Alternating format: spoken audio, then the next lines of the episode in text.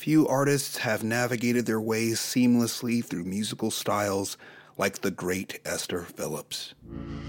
At age 14 in 1949, she was already a fully formed vocalist, winning talent shows and coming to local prominence in the famed Watts neighborhood of Los Angeles, California. Though she began as a blues singer, Esther's talents were far too vast to stay locked down into any one genre. Major brush with greatness was in the world of R&B after a string of hits in the early 1950s, accompanied by legendary producer Johnny Otis. A bit later, she turned her eye to the country world, where a young Kenny Rogers helped sign her to his brother's record label. She would then record one of the very first country soul albums, The Countryside of Esther. This album is a masterpiece. Even the great Aretha Franklin insisted on giving her Grammy to Esther Phillips when they were both nominated in 1971. Though she didn't live past the age of 50, Esther Phillips lived several lifetimes worth of musical journeys. This episode is dedicated to her and to the countless artists like her who refused to limit their scope and stretched the possibilities of what music could actually become. My name is Micah McKee. I'm a songwriter, and this is American 100. How many? I wonder, yeah. But I really don't want to know.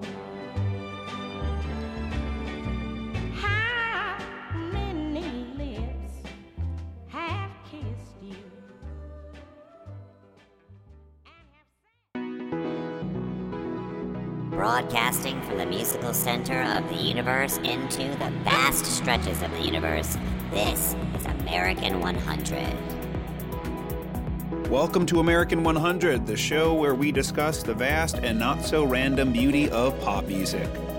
This is my trusted robot companion, Rando. Say hi, Rando. Hi,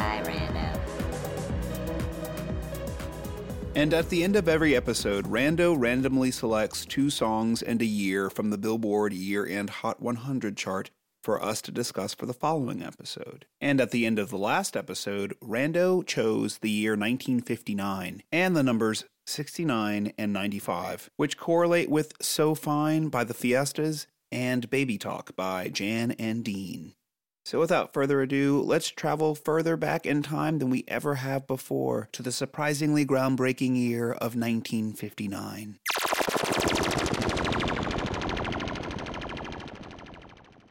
The most important trait that a songwriter must cultivate is the ability to listen. Listening intently, with passion, until you find yourself in the space between the notes the space that I like to call the gray zone. This is the story of a man who lived his life in that gray zone, and how his ability to listen to and love music changed the world.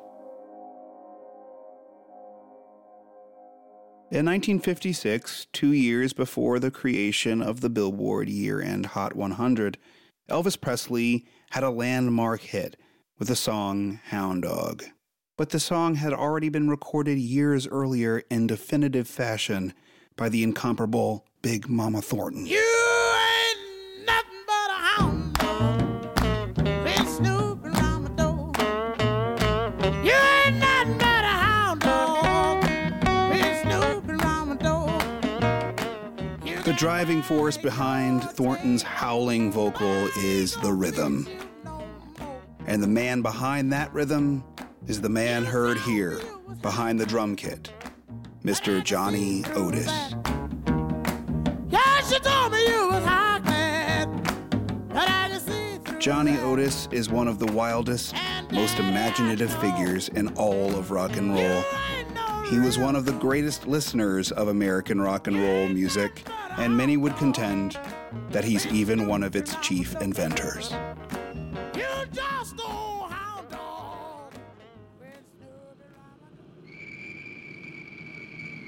Born Ioannis Veliotes to Greek immigrant parents in 1921. Johnny's early life experience was different than most white kids in America.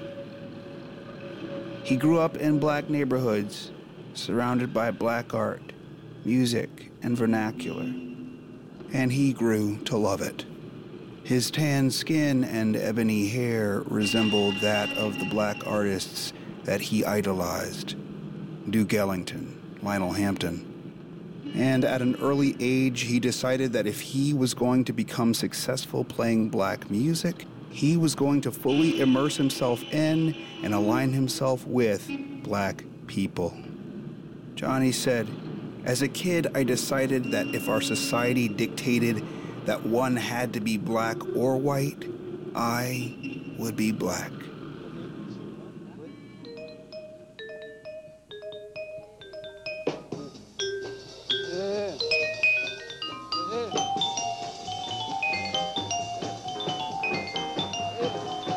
Johnny's first musical love was jazz, and he found himself playing drums in many big bands and swing outfits throughout the 1940s. Here is Johnny on drums, accompanied by the masterful vibraphone and laudatory exclamations of the great Lionel Hampton.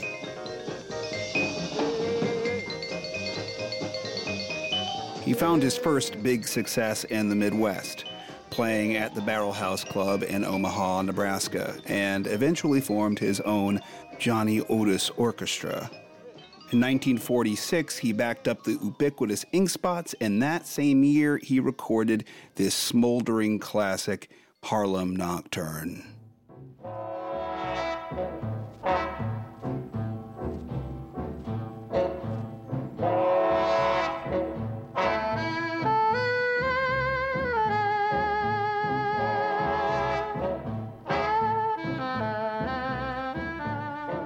This tune is all about listening to the space between. The smoke that rises to fill that space. A smoke so thick and persistent, you can hear the sound of it lingering.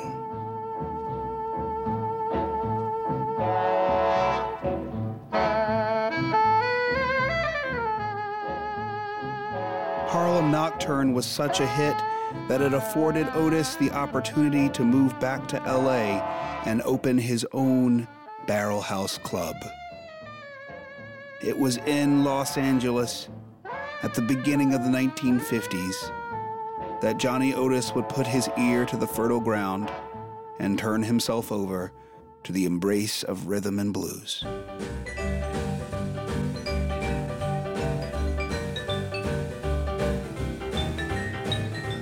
In Los Angeles, Johnny Otis would produce and aid in the success of dozens of black R&B artists, including rock and roll's Da Vinci, Little Richard.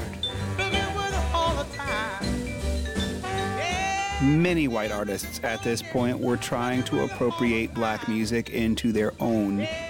But what made Johnny Otis different is his ability to actually listen to black musicians, not to see what he could gain, but to see what he could learn. His immersion into the world of black rhythm and blues led him to one of his most successful collaborations, where he and a 17 year old singer named Etta James sat down to write a song called The Wallflower Dance with Me, Henry.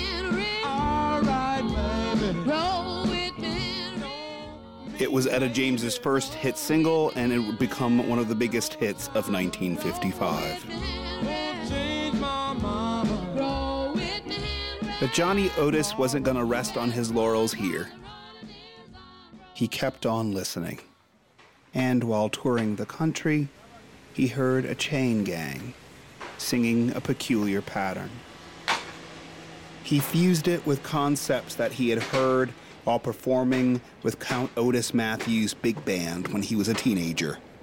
Here's Johnny Otis himself describing the process. Matthews would bring uh, two cans, tin cans, taped with little pebbles or something inside of them, set them on the piano, and the highlight of the evening would be when he would look out and find the prettiest girls he could find and call them up and give them these cans and tell them to just shake them.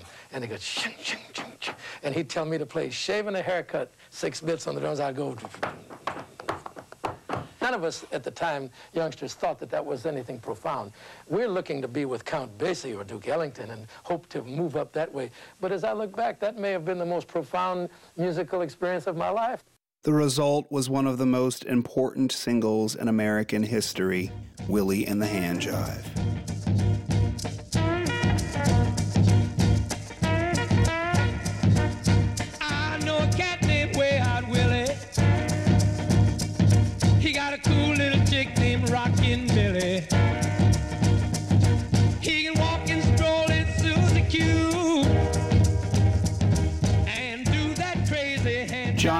The Greek American jazz great turned songwriter and guru, had lived in the spaces between white and black, between rhythm and blues, and found his place. And the success of Willie and the Hand Jive in 1958 leads us finally to the number 69 spot on the Billboard Year End Hot 100 of the year 1959. So fine. So fine. So fine, yeah. This is So Fine by the Fiestas, written by Johnny Otis, and in its brief runtime, it showcases Otis's ability to extrapolate musical concepts from his immersion in black culture. Though the lyrics are simple, these harmonies are dark and spiritual. They come from a place deep in the black psyche, tapping into the pain, the transcendence, the joy of the black experience. This group, the Fiestas, was discovered while the owner of a record label heard them harmonizing in the bathroom adjacent to the label's office. The Fiestas landed in the care of Johnny Otis, and So Fine was written as their debut single. It was an instant hit. So fine. So fine, yeah. My baby so doggone fine. Johnny Otis's life and legacy is complicated, as most American music tends to be. In my opinion, Johnny Otis didn't appropriate black culture. He embraced it and understood it because he listened. Through the art and skill of listening, Johnny Otis reinterpreted the jazz and the R&B that he was ensconced in as a young man and synthesized it to lay down the cornerstones of rock and roll. Etta James once said, Johnny Otis knows how to pray. She recognized the spiritual connection that he had with black music and how that connection moves us all. Coming up, Doo Wop Goes West. You're listening to American 100.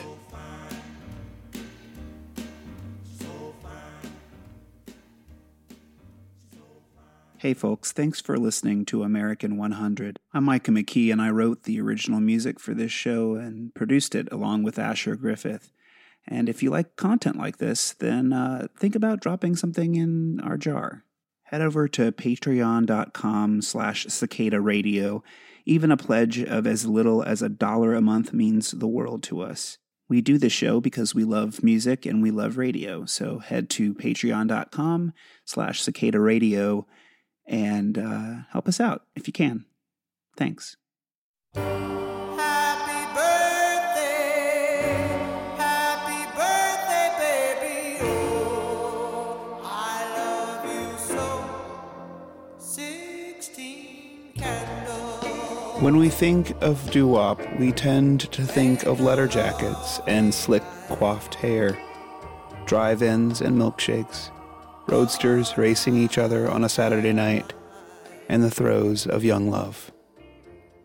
But where did these tropes come from, and why did one curious songwriting style become so influential? You always heard the one you love This is the Mills Brothers. They came to prominence in the 1930s and 1940s, and over the course of their career, they sold over 50 million records. The brothers Donald, Harry, John, and Herbert were born into a family of nine. Their father was an actual barber in a barbershop quartet. Even though he owned his own barbershop, the family wasn't rich and they didn't own instruments. So they created them with their voices. John took the tuba parts, Herbert and Harry took the trumpets, and Donald held down the trombone. The practice of replacing instrumentation with the human voice grew in popularity and was embraced by scores of vocal groups, including the Moonglows, who we talked about back in the 1969 episode. But the stylistic hallmark that doo-wop would stumble across in its peak, and one that they'd pass down to generations of pop producers and songwriters, was the echo.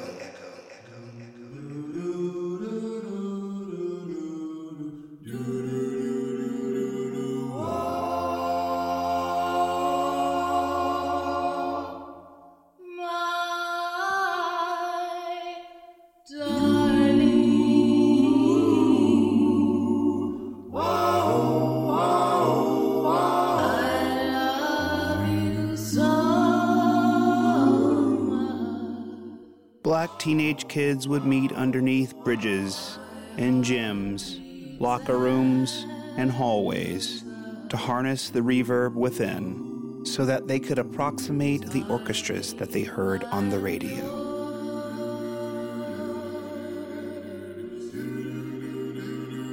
These echoes added textures that brought emotional depth to these songs, which had otherwise simple melodies and earnest lyrics.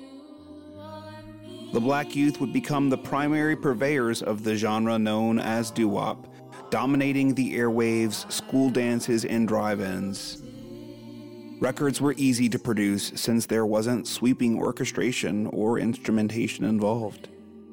But the performers were often incredibly easy to exploit, and record companies made a killing off of black singers with impunity.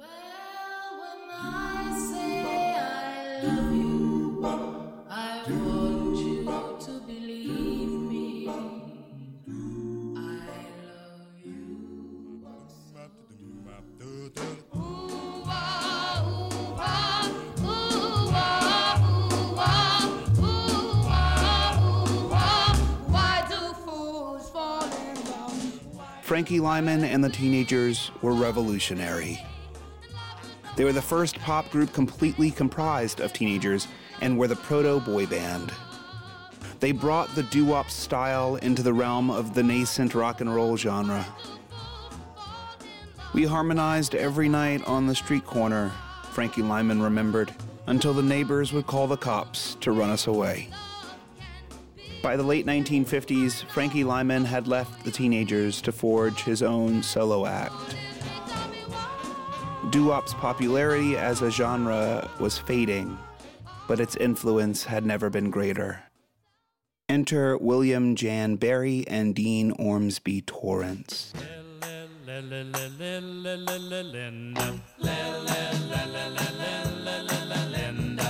Berry and Torrence formed a high school doo-wop group called the Barons, but they insisted on incorporating instrumentation. Drummer Sandy Nelson, who would later to go on to play drums on the New Orleans classic Oop Doo, and future Beach Boy pianist and singer Bruce Johnston joined the Barons, and this group eventually evolved into the act known as Jan and Dean. And they would find themselves on Spot 95 of the Billboard year end Hot 100 of 1959.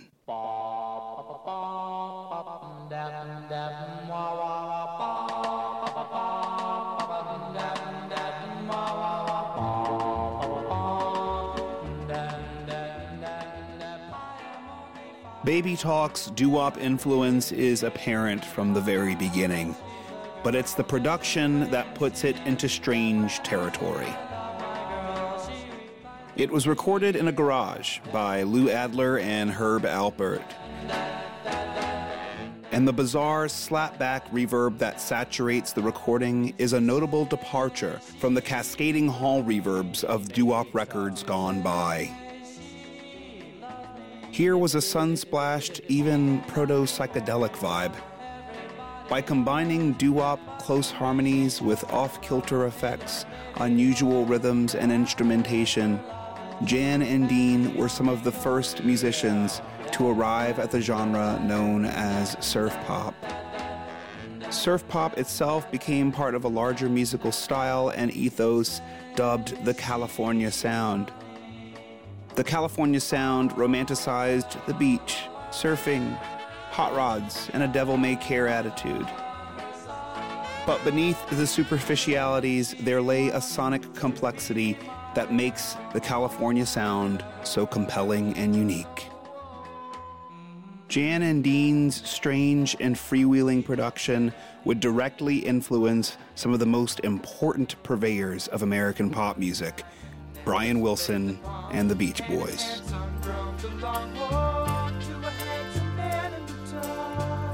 The Beach Boys would take the California sound to the outer limits of American pop and set the standard for mind altering pop music. The California sounds washed out waves of color and tone enveloped the world. And to think it all started with teenagers in Chicago, Detroit, Kansas City, and New York who thought to turn their voices into an orchestra. There's plenty more after the break. You're listening to American 100.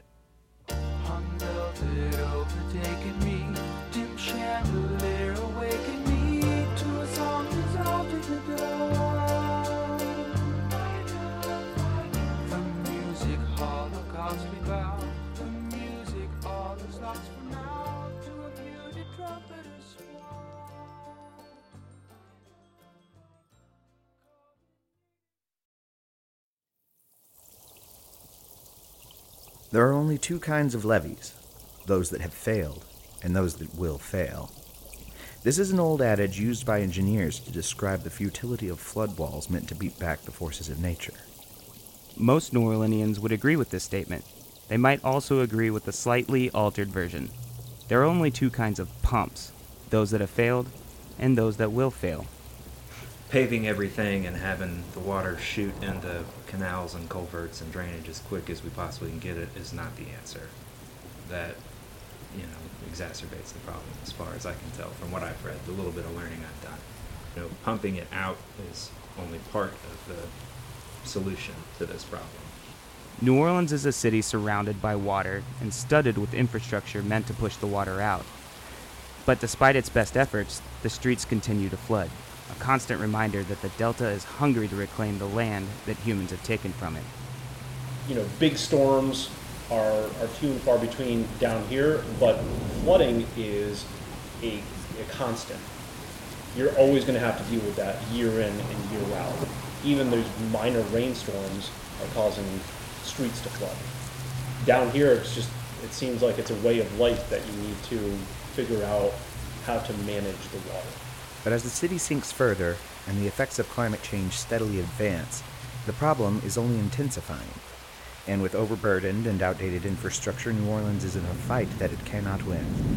From the crooked cobbles of the French Quarter to the marbled halls of Washington, debates rage over whether to fight the water until the end, or to wave the white flag and let the city sink back into the swamp. I mean, if we're going to adapt and live here in this landscape, we really have to find a way to coexist with the with, with the delta, with, like as a functioning part of the ecosystem.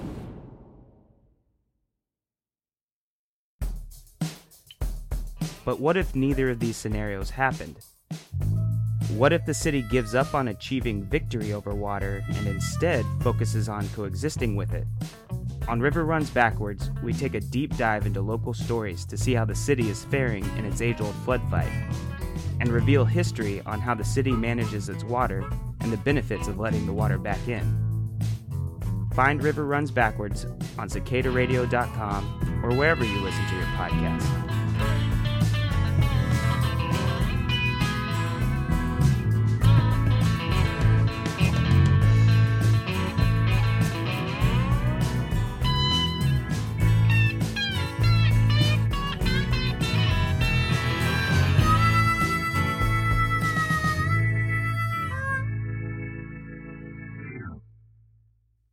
Today, in lieu of our usual interview segment, we're going to recommend four of our favorite interviews with musical giants.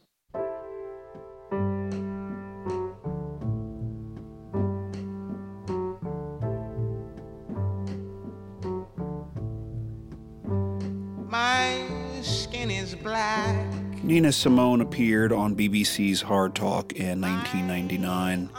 This interview really illuminates Nina's power and unabashed humanity. Nina was never one to mince words and doesn't do so here. Her life and perspectives are as compelling and intriguing as her music. She is firm and stern, but anything but stoic. Her charm is palpable, and just like listening to a Nina Simone album, this interview is enlightening, moving, and essential.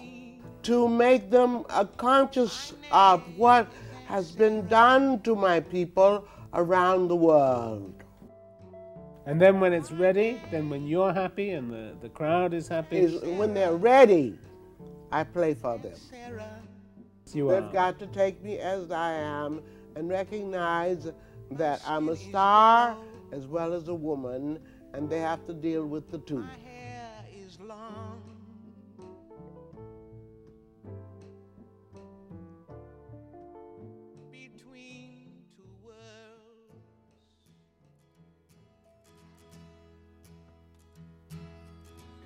Keith Richards is one of the shadowy heroes of rock and roll folklore. As the chief guitarist for the Rolling Stones, Keith Richards has the dubious popular distinction of being immortal. A mythic Loki like character, mischievous and mercurial, with an undeniable talent. But in Matt Sweeney's fantastic web series Guitar Moves, Keith Richards pulls back the veil and cuts through the haze. You know. And yet, I don't know anybody that's yet dared to try to seriously cover Peggy Sue. Like even now? Even now, have they? No. Some people do it on stage. Some people, but you know, some of those iconic records. Eddie Cochran, man, you know, come on everybody. Mm-hmm. Summertime Blues, mm-hmm. something else. Nobody's gonna touch that stuff with a stick. He discusses his influences in a truly intimate and revealing way, and suddenly the magic behind the Magic Man seems a lot more like mad science mixed with a whole lot of passion. Matt Sweeney's fantastic series also features luminaries like Albert Hammond Jr. and St. Vincent, but his conversation with Keith Richards is one of the most fascinating.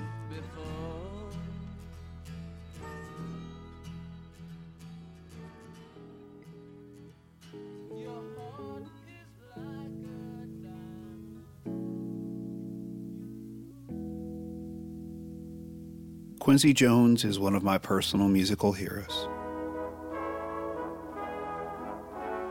I find his determination to achieve greatness in the face of incredible odds humbling and inspiring.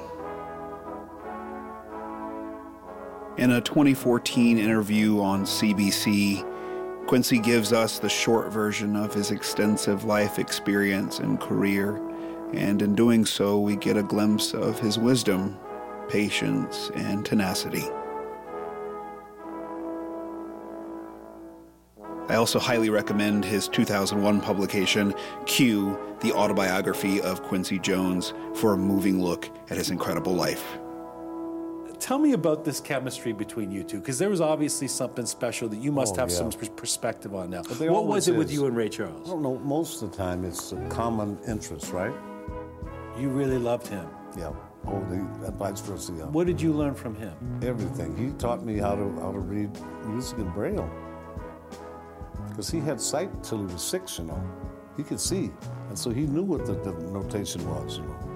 And um, boy, we, we, we had some times together, amazing times together. But we all used to go. We play a, a country club, a Seattle Tennis Club, pop music with white white uh, cardigans on and bow ties. Then we change our suits and go to the Washington Social and Educational Club, play for strippers. We used to do comedy, everything like that. And, you know, we just were fearless, absolutely fearless. We played against uh, Cab Calloway, played with Billie Holiday when we were 14. And it's like a big pebble on a small beats, you know, because when you go to New York, all the New York guys are scared of the competition because the best guys in the world are there, you know.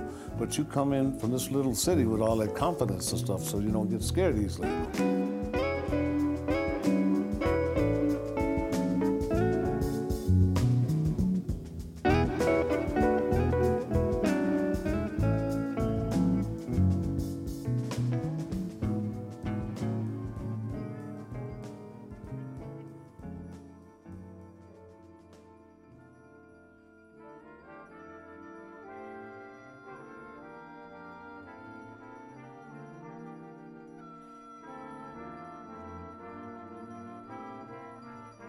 In a rare German interview from 1988, the 20th century master of jazz composition, Miles Davis, lets us in on his thought process. When you say people, you mean critics. Because people don't say that kind of stuff. You know, they don't say, what's he doing? Unless they're white. You know, what's he doing? What kind of. That's what they said when I was in the Plugged Nickel. I think it was in the 60s. And uh, you had the Black Panthers, you know? And and their their paper was saying this motherfucker, the president. But you know, I, I, I told some friends of mine, I said they're gonna be writing like that. You know, that's the way it's gonna be. Composition's gonna come out like that. Prince come up with it, right? He writes like the Black Panther paper was. We went to Chicago, we playing like this, right? With Tony Williams, you know. Tony was 17. In the late 1980s, Miles struggled to maintain his relevance, and you can definitely hear this struggle in his tone of voice. One of the highlights of this interview is when Miles references his now mythic collaboration with Prince in 1987, the full video of which is quite difficult to track down. Though he is known for his mysterious and even cryptic style of conversation, Miles is unafraid of dropping some cold, hard truth on you at any moment.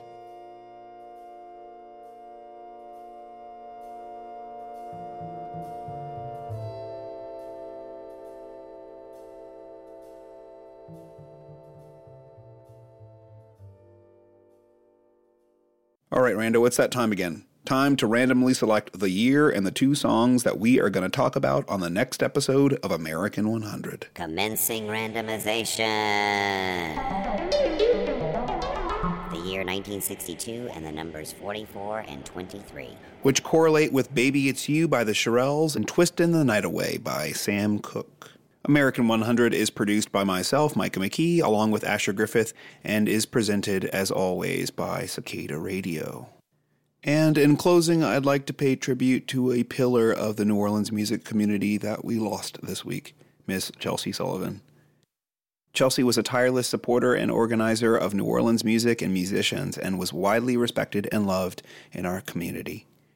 Even though her loss has sent shockwaves through our musical family, Chelsea would want to be celebrated, and she had an unwavering devotion to the band The Grateful Dead. So we'll leave you today with Truckin' from their 1970 album American Beauty. Here's to you, Chelsea. Safe travels on your way to the next universe. From all of us at American 100, thanks for listening and always keep a song in your heart.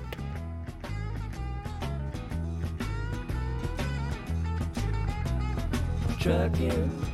Got my chips cashed in. Keep trucking like the doodah man. Together, more or less in line. Just keep trucking on.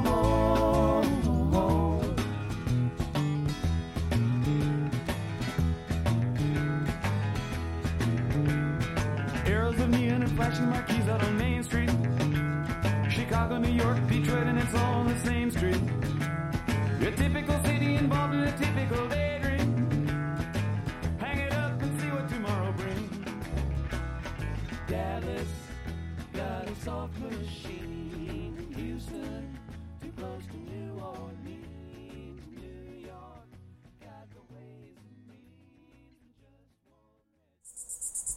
This is Cicada Radio. Sing, love, die.